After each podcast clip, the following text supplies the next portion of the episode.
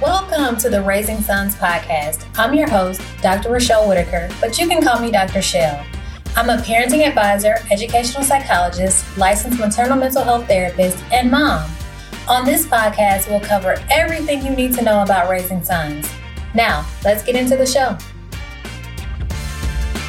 Hey, hey! Before we get into today's episode, I want to invite you to the Raising Sons brunch on February 10th 2024 at 10 a.m. in Houston, Texas.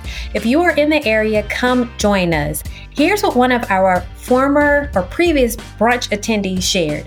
The conversation was enlightening. It opened my eyes to aspects of my relationship with my son and his development that I hadn't thought about. Thank you for highlighting the importance of being intentional about one of our greatest natural resources, our boys. I'll be back again. Link to register for the brunch will be in the show notes. So, look forward to seeing you there.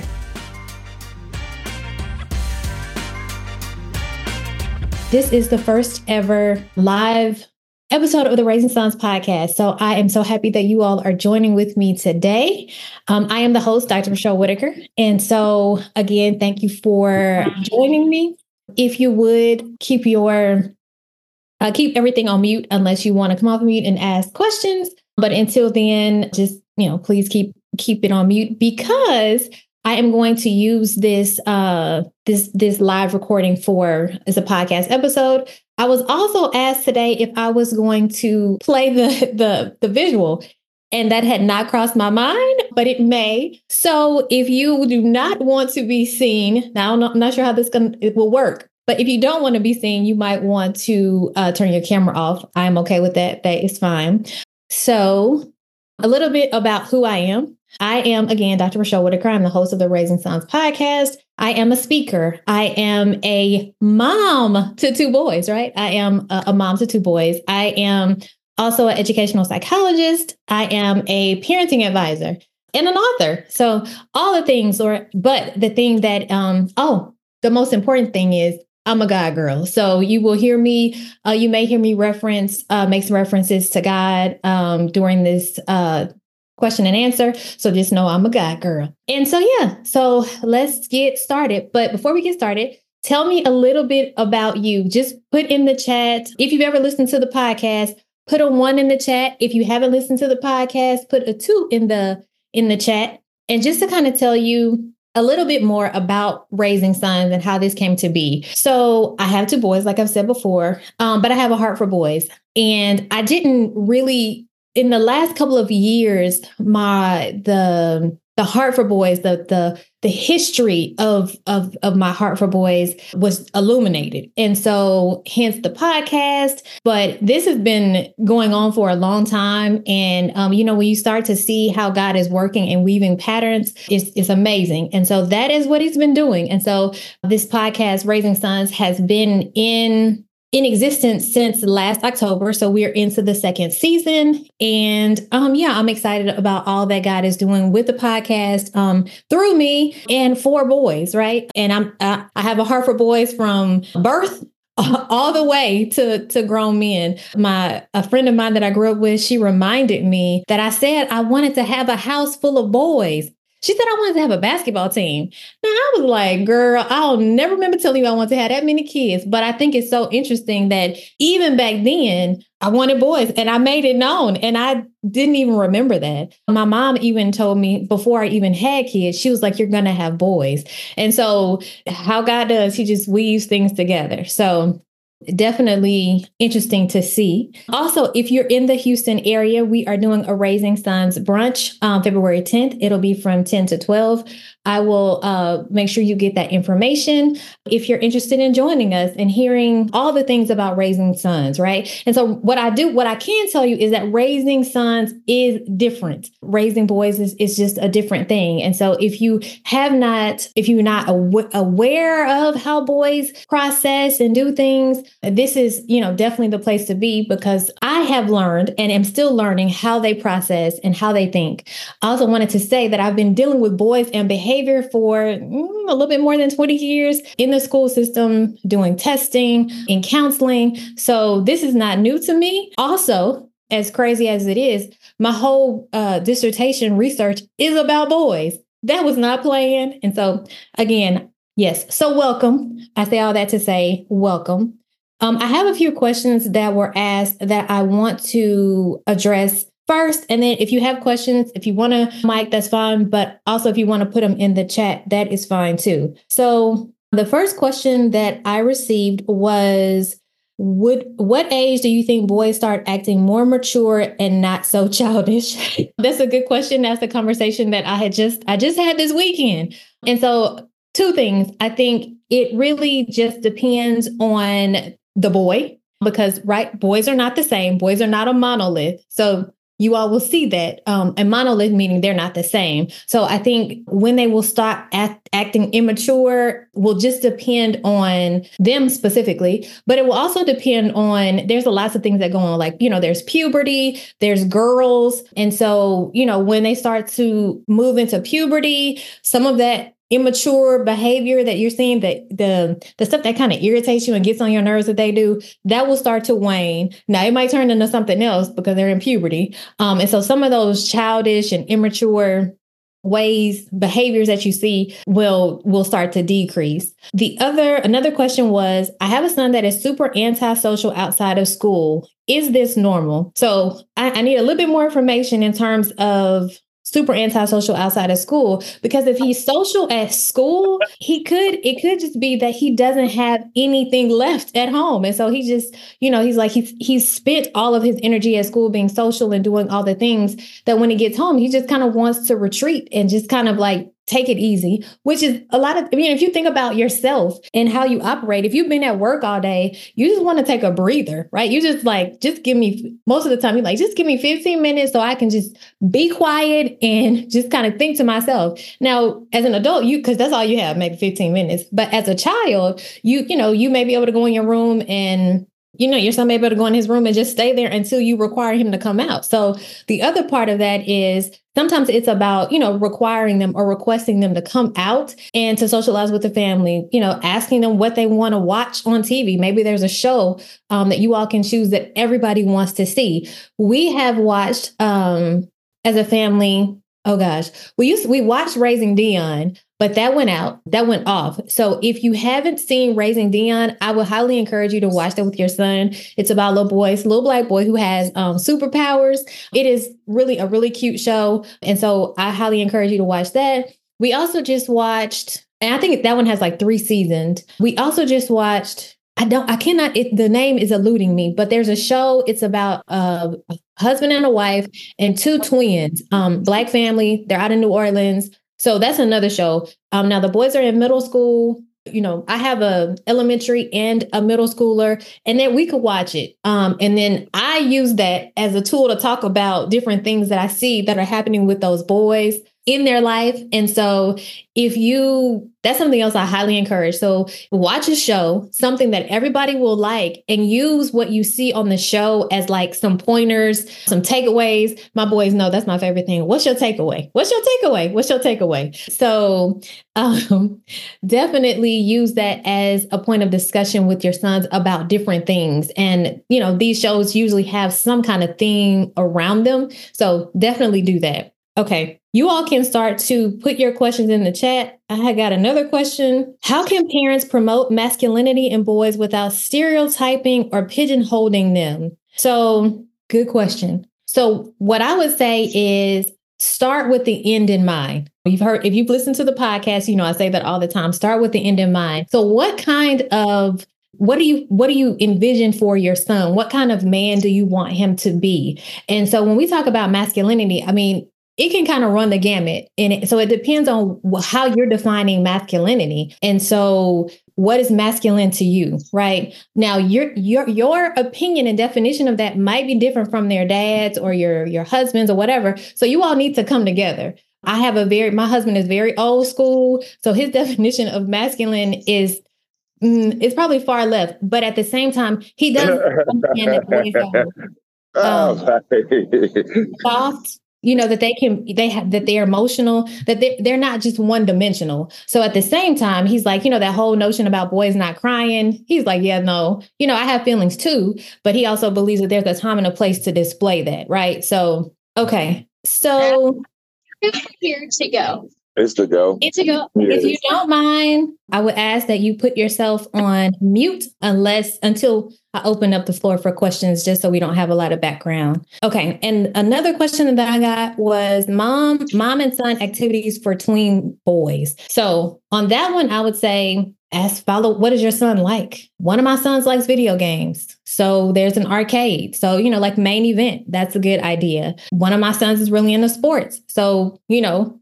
play sports with them, play basketball, get on bikes, whatever the thing is that your son likes to do. I would highly encourage you to do some of those things or center activities around the things that he likes. Take him to basketball games. One of my, like I said, one of my sons is into sports. So he loves going to basketball games. And that's something that we can do together and we can, you know, share and enjoy. So whatever the thing is that your son likes to do, I would highly encourage you to select activities around that.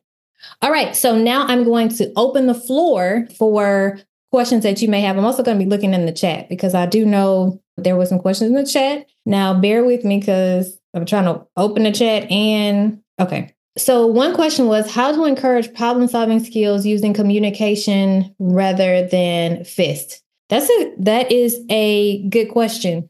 I would say independence, right? So, I teach my sons if somebody hits you, you hit them back, right? That might not be a because what I what I want them to know is what I want them to understand is that it's important to defend yourself, right? Don't start anything and sometimes so I just believe that because you don't want people to take advantage of them. And so sometimes you just have to stand up to people, right? And so that might require somebody hit you, you hit them back, right? Because, you know, Otherwise, that turn it can turn into a bullying situation. And that's not that's what we don't want. Now, if it's a different situation, talking to your sons, talking through things. I have one son that's a little bit more hot headed and one that's a little bit more of a strategist, right? So he's thinking about, okay, if I do this, this is what will happen. Now, my hot head is like, I'm going to think about that later. And so talking to them about choices and consequences and what does that look like if, you know, giving them scenarios. So if I do this, what then will happen?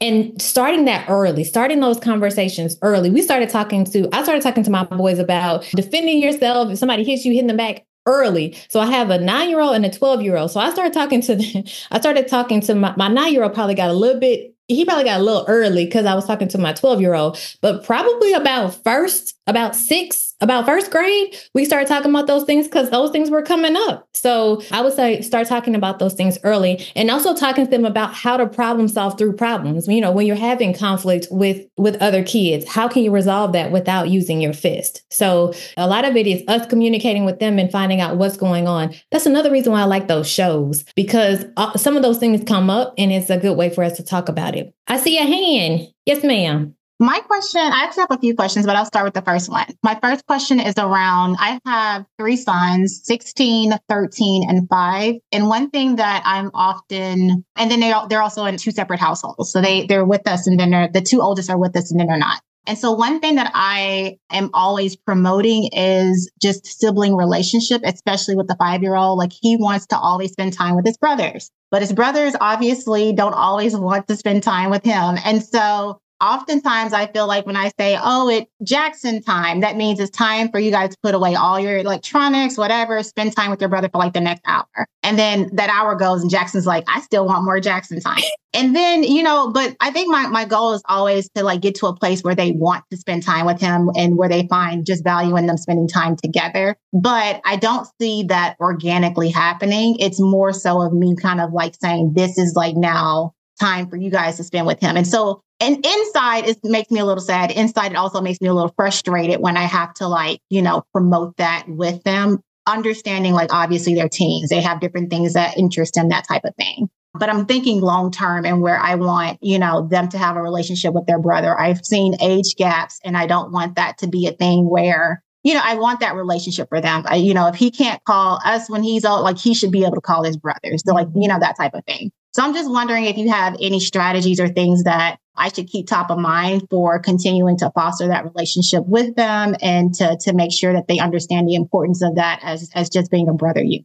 So I would say, you know, creating activities that you all do as a family. I think that's one way because it cements the relationship between them without, you know, so like you all do things. So there's a there's a big age gap of finding a place where you they can go that they enjoy the same thing. So I would imagine Jackson at five wants to do everything they want to do. So so your 16 year old might not want to like a trampoline park. Maybe 16, maybe. But like taking them to a trampoline park where they can all kind of be together like you and you you're like i'm not getting on the trampoline. I'm gonna let you all do that. Um your brother wants to you know wants to play with you guys. So just kind of fostering those kind of things. Also like activities like travel. So when you all are in the car, traveling to different places, making it a family thing. I think those things are help you to kind of help your help siblings to kind of cement relationships, even if there's an age gap. But I also think as they get older, that those relationships will foster on their own. So now I'm a girl, but I have an eight year. Uh, there's an eight year gap between myself and my sister, and our relationship was it was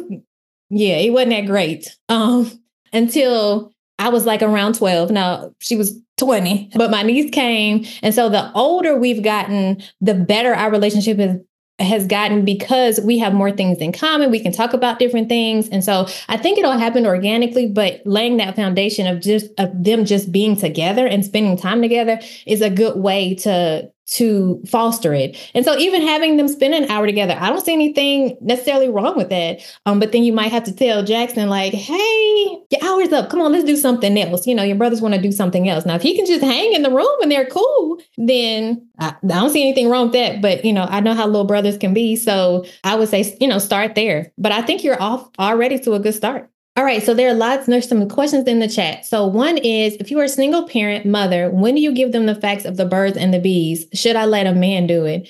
Woo!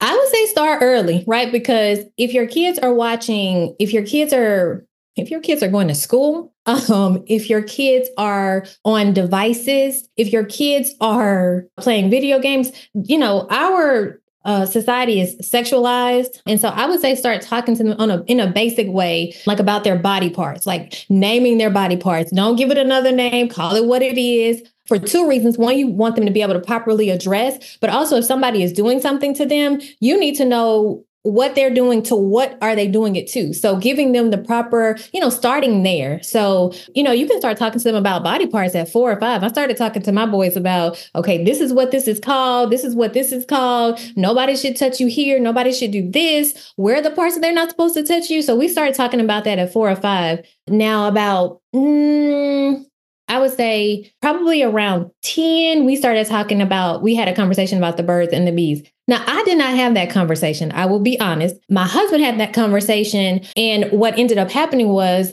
my son started going to youth church. And so they were talking about consent.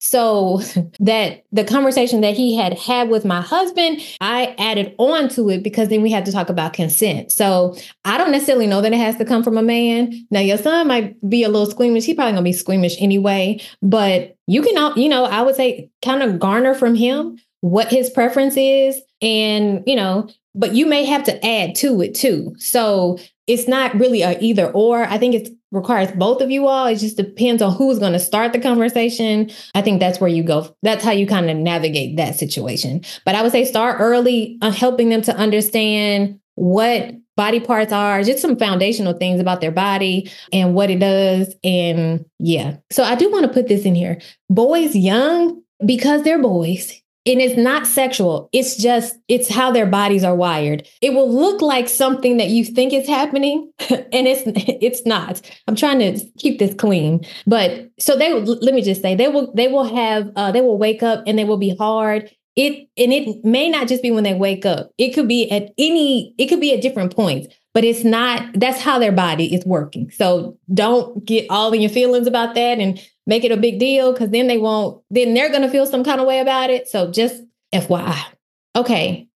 So since my son's father is not around, what would you suggest I do to have more positive male involvement? That's a good question. And I've gotten this question a lot I would say find a mentorship program. So, if you know anything about fraternities in your area, a lot of them have mentorship programs. So, I highly encourage you to get connected with them. An uncle, a cousin, the Boys and Girls Club have a mentorship program, but somebody, another man, you know, that can kind of stand in and fill in the gaps. I have a, a colleague of mine, and he was raised by a single parent, and he said his mom didn't trust anybody with him. So he didn't get that male connection. And so he said he had to figure out a lot of things for himself until he got to college. And then he pledged and he said he did that so that he could get that male, some of what he didn't get, um, and some of the things that he plugged in for himself. So he was like, by all means, boys need men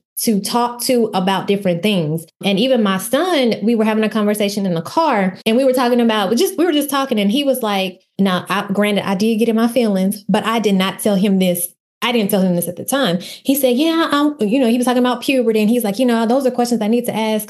Need to ask Dad." So I'm in the front, and I'm thinking, "Why you can't ask me? I'm your mom. We talk about everything." But he was like, "I would ask questions to you more about dating, you know." And so I had to really think about that. And I said, "I know about puberty from a head from a head space, but my husband knows about puberty from a physical space. And he needs that more than he probably needs me to the scientific or the academic explanation that I'm going to give. So it's really important that boys have somebody that they can talk to. So that's a good question. Okay so I'm going to go back. Does anybody oh we have a hand raised. Okay LaQuisha what is your question?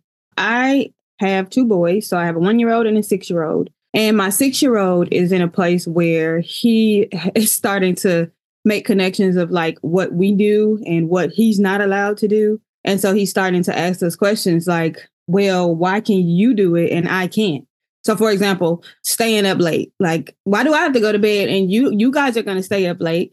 and so uh, my question is, how do you have cuz I don't feel comfortable with the conversation of we're not you're we're an adult, you are a kid. You know, I feel like it places them down here and we're up here. And so my question is how do you keep the boundary without having a conversation that makes your child feel like they're low and we're above you know what i'm i, hope that makes sense so you can talk about it in terms of roles so we are adults and adults do this and you're um, a child and children do this. And so, I mean, if you really want to go into a deep explanation about it, you start talking to him about growing. Like, and because you're still growing, you need X amount of hours of sleep. And so you can also do it from that perspective if you don't want to just say, well, I'm the adult and you're the child and that's how it's supposed to be. So if you want to go into make it, you know, something that he can understand, your body needs, you know, 10 to 12 hours of sleep because you're growing, because you're, you know, your your body's growing, your mind, your brain is growing, and so you need that amount of sleep. So that's why you can't go to sleep when we go to sleep because you won't get enough sleep. And then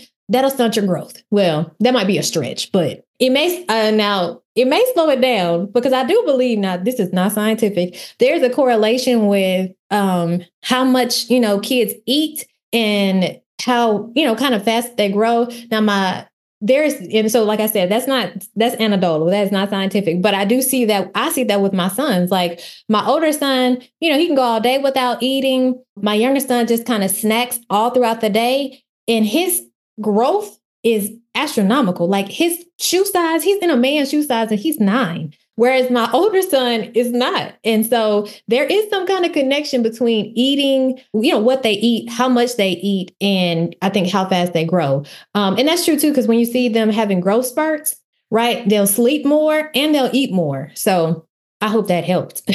okay, let me go to the chat. So, my teenage grandsons are 13 months apart and are so different. I don't feel like the son and daughter in law compare them, but it seems like they live in each other's shadow.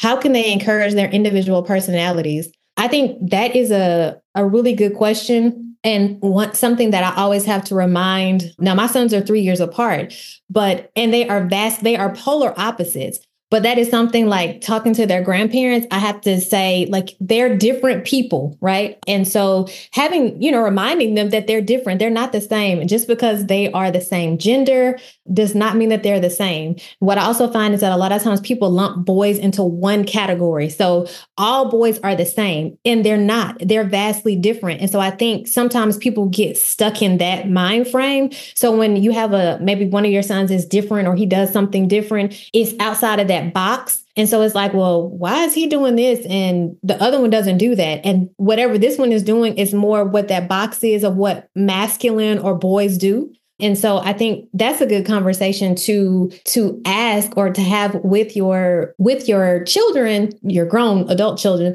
about, you know, what are their views and takes about around boys and how similar and dissimilar they are and, you know, are they looking for them to be more in a certain box? And so just highly encouraging them to see them for who they are. Like you know the kinds of things that they're bent towards one of the things that i have on um, deck to do is to create a journal for parents to start taking um, notes of their sons of what they're doing starting early because i believe that god has placed in us purpose and it's it's there from the beginning. He's you know he knits us together in our mother's womb. So you will start to see some of those things early. If you go into a pre-k classroom you'll see what those kids are bent towards even then. And so it's a matter of using that journal to write down those things. And then as time progresses because they'll they'll start to do those things will morph into other things, align with those things, but just keeping a record of it. So then you can give it to your son. So he has, oh, you know what? I see this purpose that was, I was doing that then. This makes sense. And so, you know, that may help him to formulate a career choice or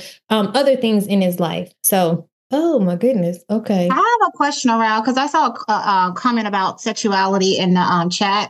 And so my question um, around that is obviously I have my own my own preferred sexuality. You know, I'm I I'm married to my husband. But one thing I've, I, especially with raising three boys and also having close friends that have different sexual preferences and seeing what they have had to overcome and growing up. One thing I've always wanted to, or one thing I'm, I've come, I'm coming into is that I want my kids to feel comfortable being whoever they are and knowing that they can talk to us about what that looks like. I don't want my children to feel like they have to go outside the home to have a conversation about being accepted or, you know, what, you know, and, and, and so that in some regard has, has changed my outlook and viewpoint on things and has caused me to evolve and to grow. And so, but, you know, in, in, in that same vein, I think you also like I also have different family members that may have different beliefs or may have different choices of words. And so I'm all I'm always trying to to to figure out how to discuss that with them and to make them to make sure that my kids understand that in this home, whoever you choose to be is okay. And we'll weather that and we'll and we'll figure out how do we operate as a family together no matter what that looks like. And then also making sure that I'm setting that standard for my home for people that choose to come into my home. But also that can be a learning curve for them. So like I guess any suggestions or feedback or tactics that you have. And then I guess on the on the flip side of that, because of where we are in just this world today, I feel like sexuality is so like I think one of my my my nephews was like, "I'm this," and I know he, I, and I hundred percent knew like he didn't even know what this was, but he was just saying it because it's a, it's the popular thing to say right now. And so he's not even discovered who is what his identity is. He doesn't even understand what it means. He's just saying what the popular thing is so that he can be open to all things. And so that's the other thing. I'm like, well, I don't want to discount that, but I'm also like, you know, like what education, what does that even look like for them at this point in time? What should I be doing? I don't want to cut them off. I don't want, you know, so it's, it's just a lot to kind of work through, especially. And I, and I say that because again, one of my sister's close friends, like to this day, he still is, and he's what, almost in his 40s, and he still is not comfortable in his own skin be, being who, who he is. And I just, I do not want that for my kids. I want them to know like at home, if nowhere else, this is a place where you can be who you are, you know? So and with that, like what what anything that you have to offer. So I would say too, again, um, one of the good so this happens with girls, but boys especially. Like if you try to have a conversation with them about something, just kind of willy nilly or ask a question, they're they're not gonna they're not they're not. N- let me not say that about all boys, but a, a lot of them are gonna be like, "What, mm, mama? You know, that's kind of how they are. So you have to use something to garner those conversations around. And that's why I like watching shows because these different things come up. And so it's an easy way to segment and you can hear what they're saying. You can hear the thoughts that they're thinking about the different things. And so it's like once they start talking about it or once it starts, you know, they show it on the show, then you start so, what do you think about this? You know, what are your thoughts or what do you believe? And so it's not you just kind of coming over the conversation to have so they can, they're like, oh, she just trying to pick our brain or she asking all the questions. So my son says, oh, you got another question. Like, oh my gosh. So I'm like, okay. So I use our TV shows and now they already know, like, I'm gonna say, well, what's your takeaway? Or, you know, what are your thoughts? Or I heard you say, what does that mean? And I will put the TV on, I will put the show on pause to, to, to talk.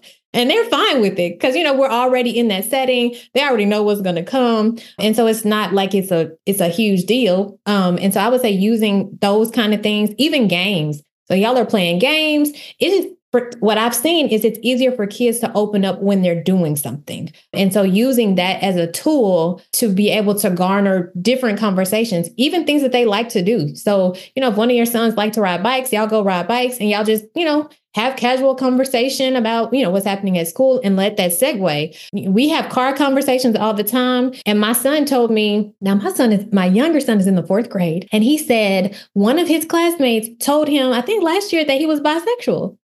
What? How does he? I said, well, okay, let's talk about that. What does that even mean? How does he even know? Right. And so I think he's just kind of picking up on things, but it was an opportunity for us to have a conversation. And sometimes your kids will just spurt out things. So my sons will just start like, they'll just, you know, say something that they heard or something that their friend said. And I'm like, okay, let's talk about that. Now, I'm not saying let's talk about that, but I'm like, okay, tell me more uh do you know what that means because my son said the other mo- the other day in the car and the other morning he was like yeah uh, such and such called such and such a lesbian hmm?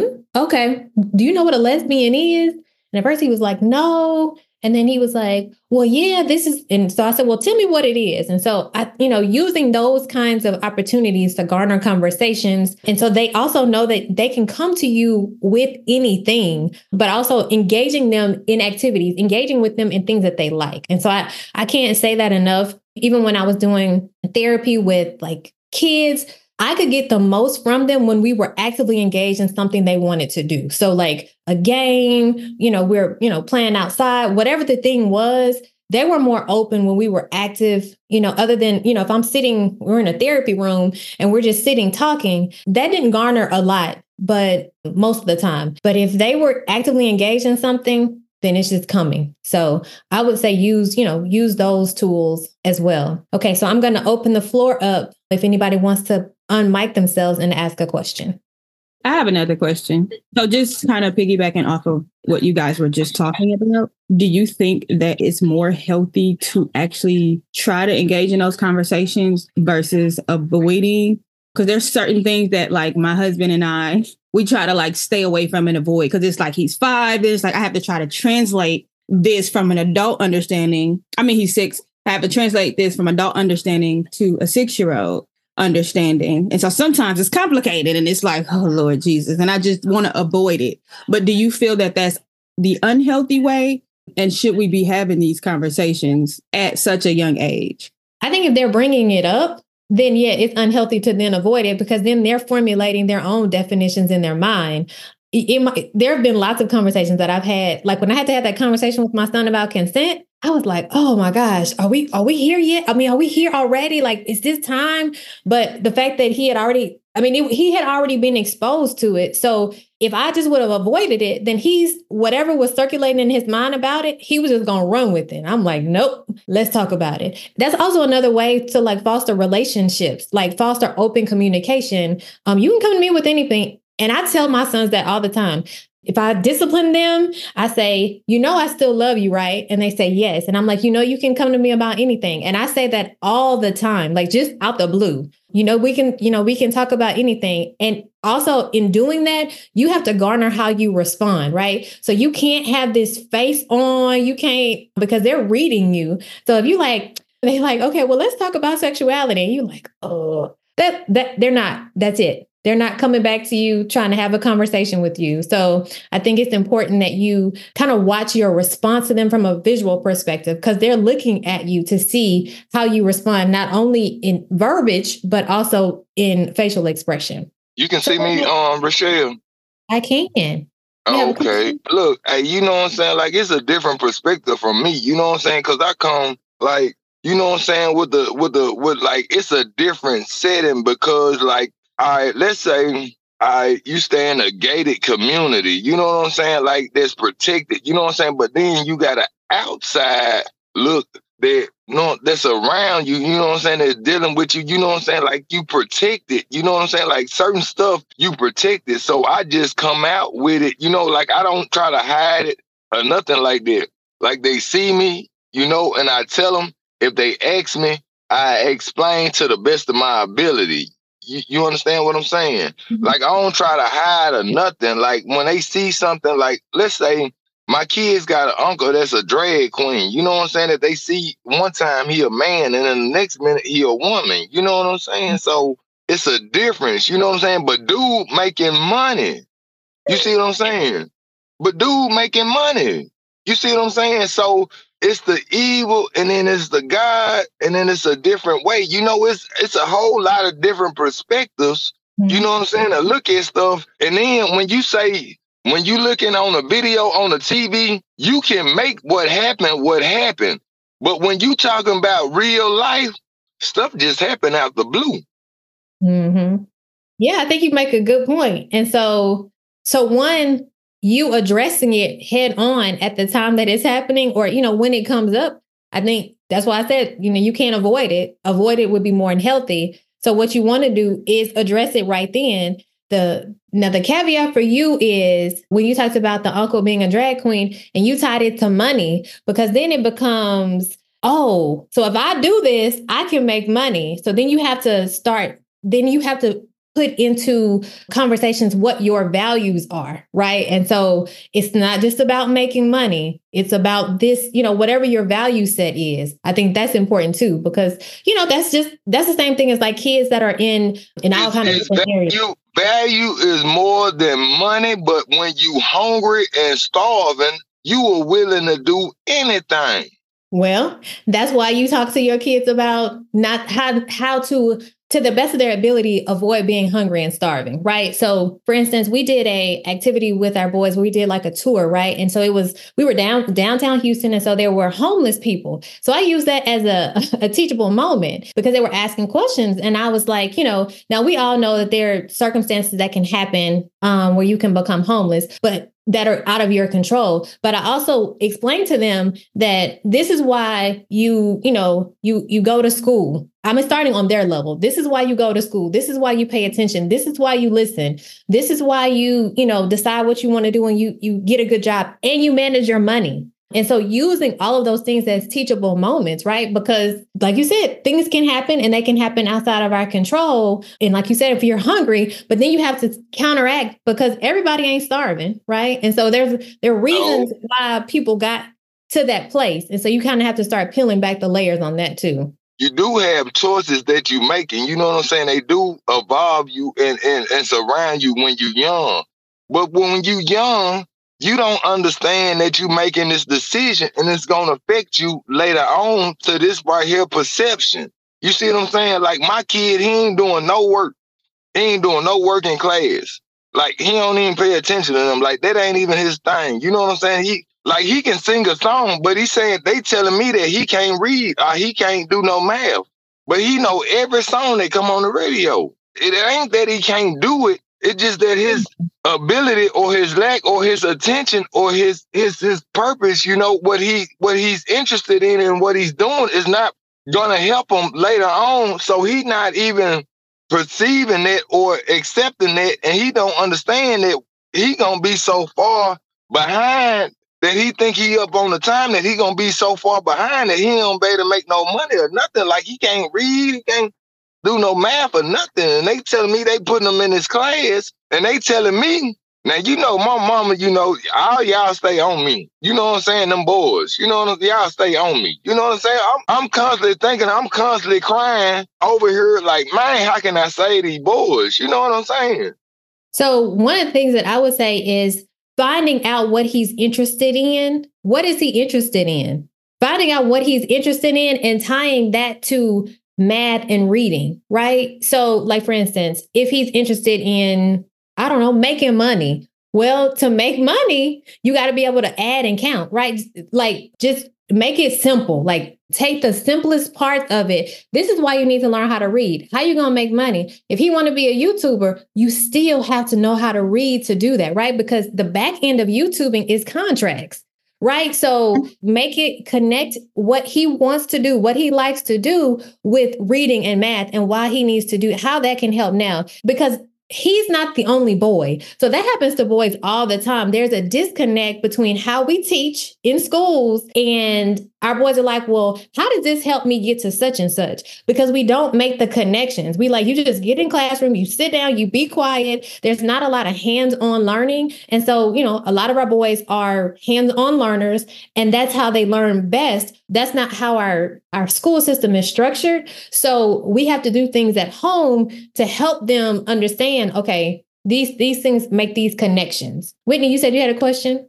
Yes, I actually was speaking to like an older parent and she was telling me that and and I it was just a different way and I think I hadn't thought about it because I was thinking about motivation because I would say that my 16-year-old is like lazy. And she was like, "Well, it may not be that he's lazy, but you've not figured out like what motivates him." And so I thought about that because she was like, and if once you figure out what motivates him, then like she was like, she was like, that's what she used to incentivize whatever she needed the, the child to do.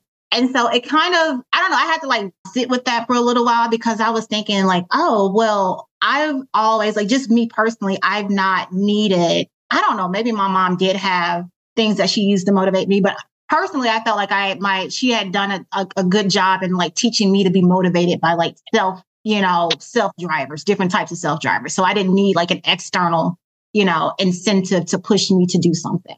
But again, it was a, just a different way of thinking. So I had to sit with it and say, okay, if I need him to work toward this goal, or if I need him to understand that this is important, am I okay with giving him a dollar or whatever every time he does X, Y, and Z, or saying you're going to get, you know, this as a result of this? And then even thinking about that, I was thinking, okay, then like, what am I setting up for him if he thinks that every time he does this and he gets this? So like, I've just been like, and I've not kind of come to like a outcome with like how I want to move forward with that. But that's just been something that I'm thinking about. Like as I'm trying to figure out how to make sure that we're helping him to understand like what type of like one thing like what type of man do you want to be like we don't we we're seeing a lazy trait we're trying to figure out how do we get him to move out of that lazy trait and then like and you know and then we don't want to incentivize but we want to incentivize so i just you know like i'm trying to figure out then like what is the right path to go down like how do we you know, push him to, down the path that, you know, we feel like is most beneficial for him while also getting him to self,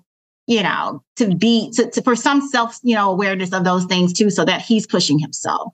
So you so one thing I would say motivation is key, right? So when find out what motivates your son. I have one son that is intrinsically motivated and I have another son that is motivated by fun, right? And that scares me, right? Oh, because that can come with a whole lot of other things, but knowing is half the battle. So you know what motivates him. And so instead of paying him or incentivizing him with money for doing that thing, it's if you do it without me having to tell you. So it's not, I'm not giving you this because like you clean the bathroom. I'm giving this be- I'm giving you this because you self-initiated to clean the bathroom without me telling you. So that's a different that's a different way and I, it gives them ownership and responsibility over that thing. So okay, so now I know if I do this on my own, if you do something long enough and you see the the benefit of it and it becomes a habit. So you know, I would say start there. Whatever, you know, start with one thing that you want him, that you know motivates him or that you want him to do, and then incentivize that thing. But not because he's doing it, but because he's doing it of his own accord.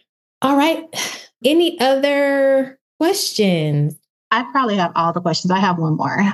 One of my sons, the the one of my sons ADHD. He has ADHD, and it's um, ADHD where, and I, I'm now learning about just different types. So this one is where it's he's impulsive, but there's also, and I'm not sure what the, the right terminology is, but it's where he also fixates on something, and then it's like he can't let it go. So the way that that's playing out in school right now is where, um, say a kid is like has has said something about him, then he's going to keep that thing in his mind for like the next month and if that kid says something that like he doesn't like, then that then with the impulsivity, he's now going upside their head, like unprovoked.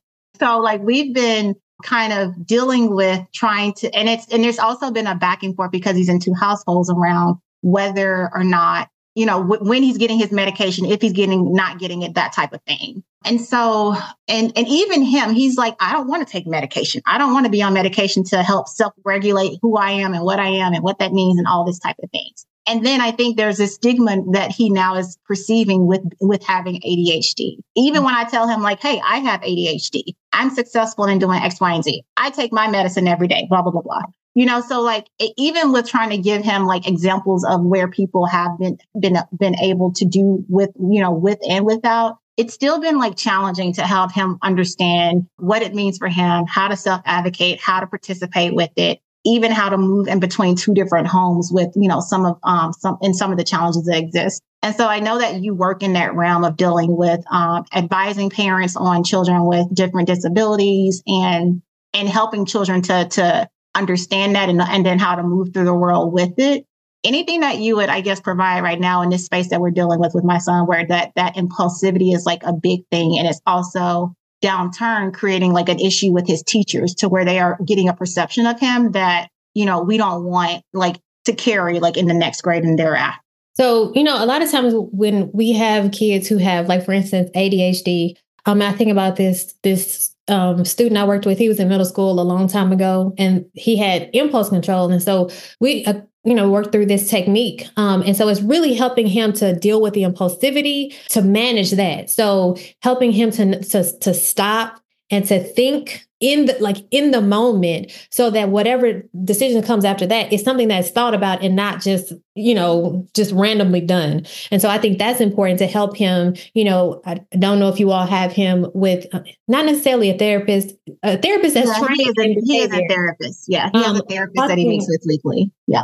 You know maybe talking to the therapist about different tools that he can use to to counter that impulsivity and then normalizing for him ADHD is kind of what you did when you said, you know, I have ADHD, but not just from your perspective, maybe finding somebody in the community, um, like another man, somebody that he looks up to, somebody who's doing what he wants to do, mm-hmm. using them as a, a, reference to then say, this is, you know, this is the, the path that I walked and this is what this looks like. Because I think a lot of times when sometimes kids need kids i mean need people outside of us and mm-hmm. you know mm-hmm. sometimes parents take offense to that but sometimes they need other people because they're like oh you know you mama or oh you daddy and i hear you but i don't and they need somebody else and maybe that person is like not 30 maybe they're 20 or maybe they're in high school and they're just just far enough above them to say you know i've been where you've been i understand and this is what i did so I would say, you know, looking at it, using those two techniques to maybe help him garner that because boys in puberty, and then you all have that whole third factor when you have a two separate households. And so it's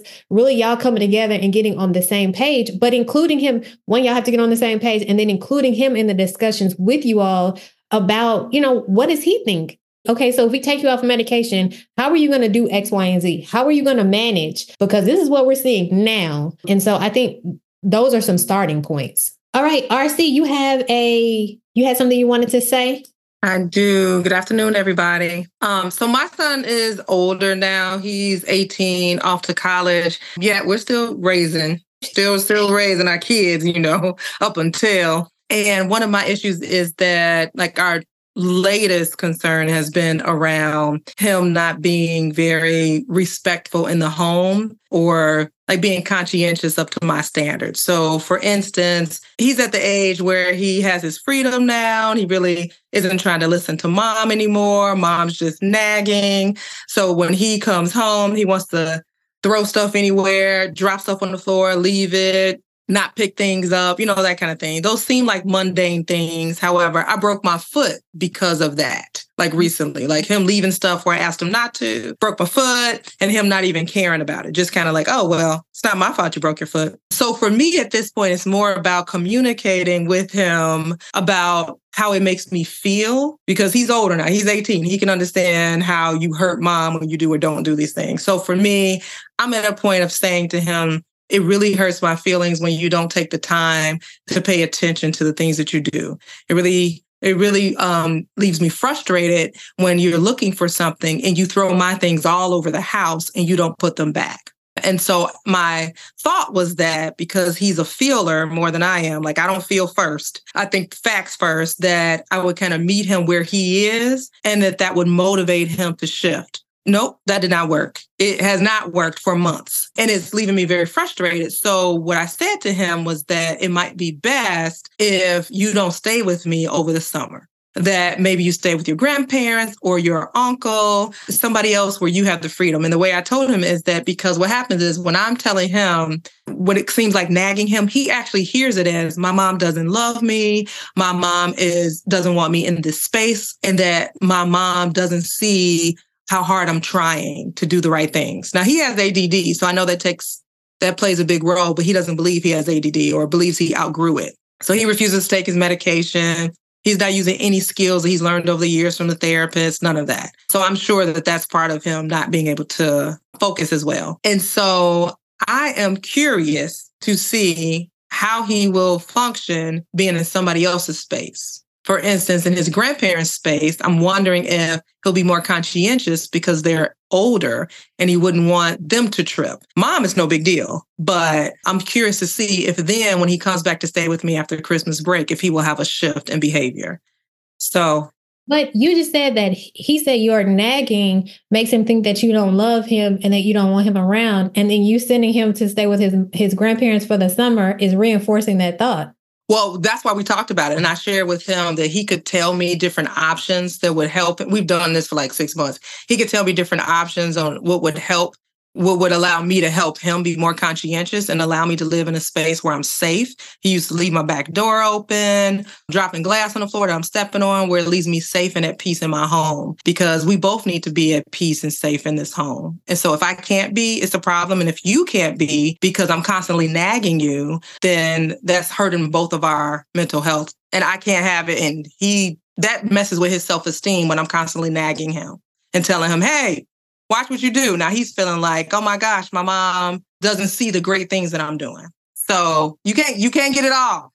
So he he did get to talk to me. He gave he got to give me solutions, and his solution was I would try harder.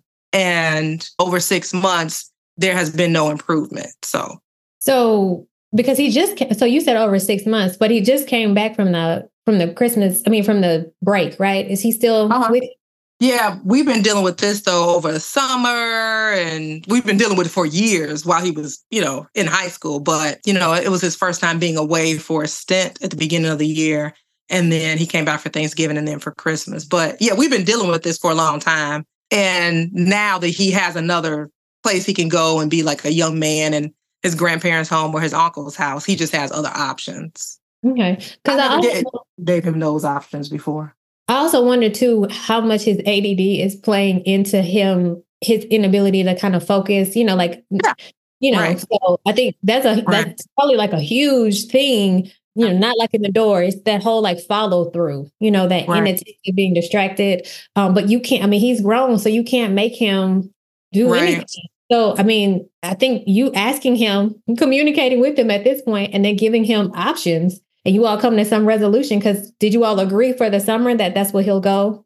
Well, he said he would talk to his uncle. And so he's oh, going to okay. work through the options that we discussed one by one and see which one best suited him. And so he's supposed to come back to me for spring break and let me know what option he wanted to pursue that he thought was most most feasible. So I'd be interested to hear what he has to say. I mean, what yeah. option he decides to come back with. I, I would be interested to hear what he says. Okay, guys, I want to be respectful of your time. It is is now one o'clock. I want to thank you guys for our first ever live Raising Sons podcast episode. And so I got time for maybe like one more question and then we'll wrap it up. I want to say something so bad. I have to drop. Thank you. This is great. Thank you. Yeah, she was saying that her son, you know what I'm saying, like he don't respect her. Uh, maybe he need to like I I would I'm not a doctor or nothing, but I was saying like stay with a female or or a friend guy. You know what I'm saying? To see the, the respect or the different, you know, the different thing. If he been so concealed or so confined with with just staying with her, he having experience with somebody else. You know what I'm saying? So the with with her feelings, you know, say she say it hurt her feelings. You know, I wish she wouldn't be so sensitive, but you know what I'm saying? Like dudes, you know what I'm saying? you know, I love my cousin. You know, I love family to death. You know what I'm saying? But I'm, I'm being honest, you know. I yeah. think I think that's a good perspective to have. Maybe you guys need to talk offline more about that because maybe that is helpful. And this is why it's important. I want to go back and say this and I'm gonna wrap it up. But this is why it's so important that boys have men that they can talk to because the way that we think is so drastically different than the way that men think. And so if we're raising sons, we need to have some grace for how they process and how they think and how they behave because it's not how we we think and we behave. And so I think, you know, that's a good note to to end with for us that are moms raising sons is that they think and process very differently than we do. And so that's why it's also important that we start with the end in mind. So we start when they when they come to us when they when we give birth that we're already thinking about what kind of man we want them to become and we start early putting those things into place in them um you know those values and those you know all the things that we want to see in them as um, grown men. So again i want to thank you guys. And so yeah we will do this again. Don't know when but we will do this again. And so i want to say thank you and you all have a good rest of your day. You too. This was great. Raising boys is an incredible journey, and sometimes we all need a bit of personalized guidance. If you're facing unique challenges or seeking tailored advice for your son's development or behavior, consider scheduling a one on one consultation today. Link to the consultation will be in the show notes. Remember, investing in your son's growth is an investment in his future. Let's navigate this adventure together. So, this wraps up another episode of the Raising Sons podcast. Be sure to download, share, subscribe, do all the things. Remember, we have to start with the end in mind. Until next time.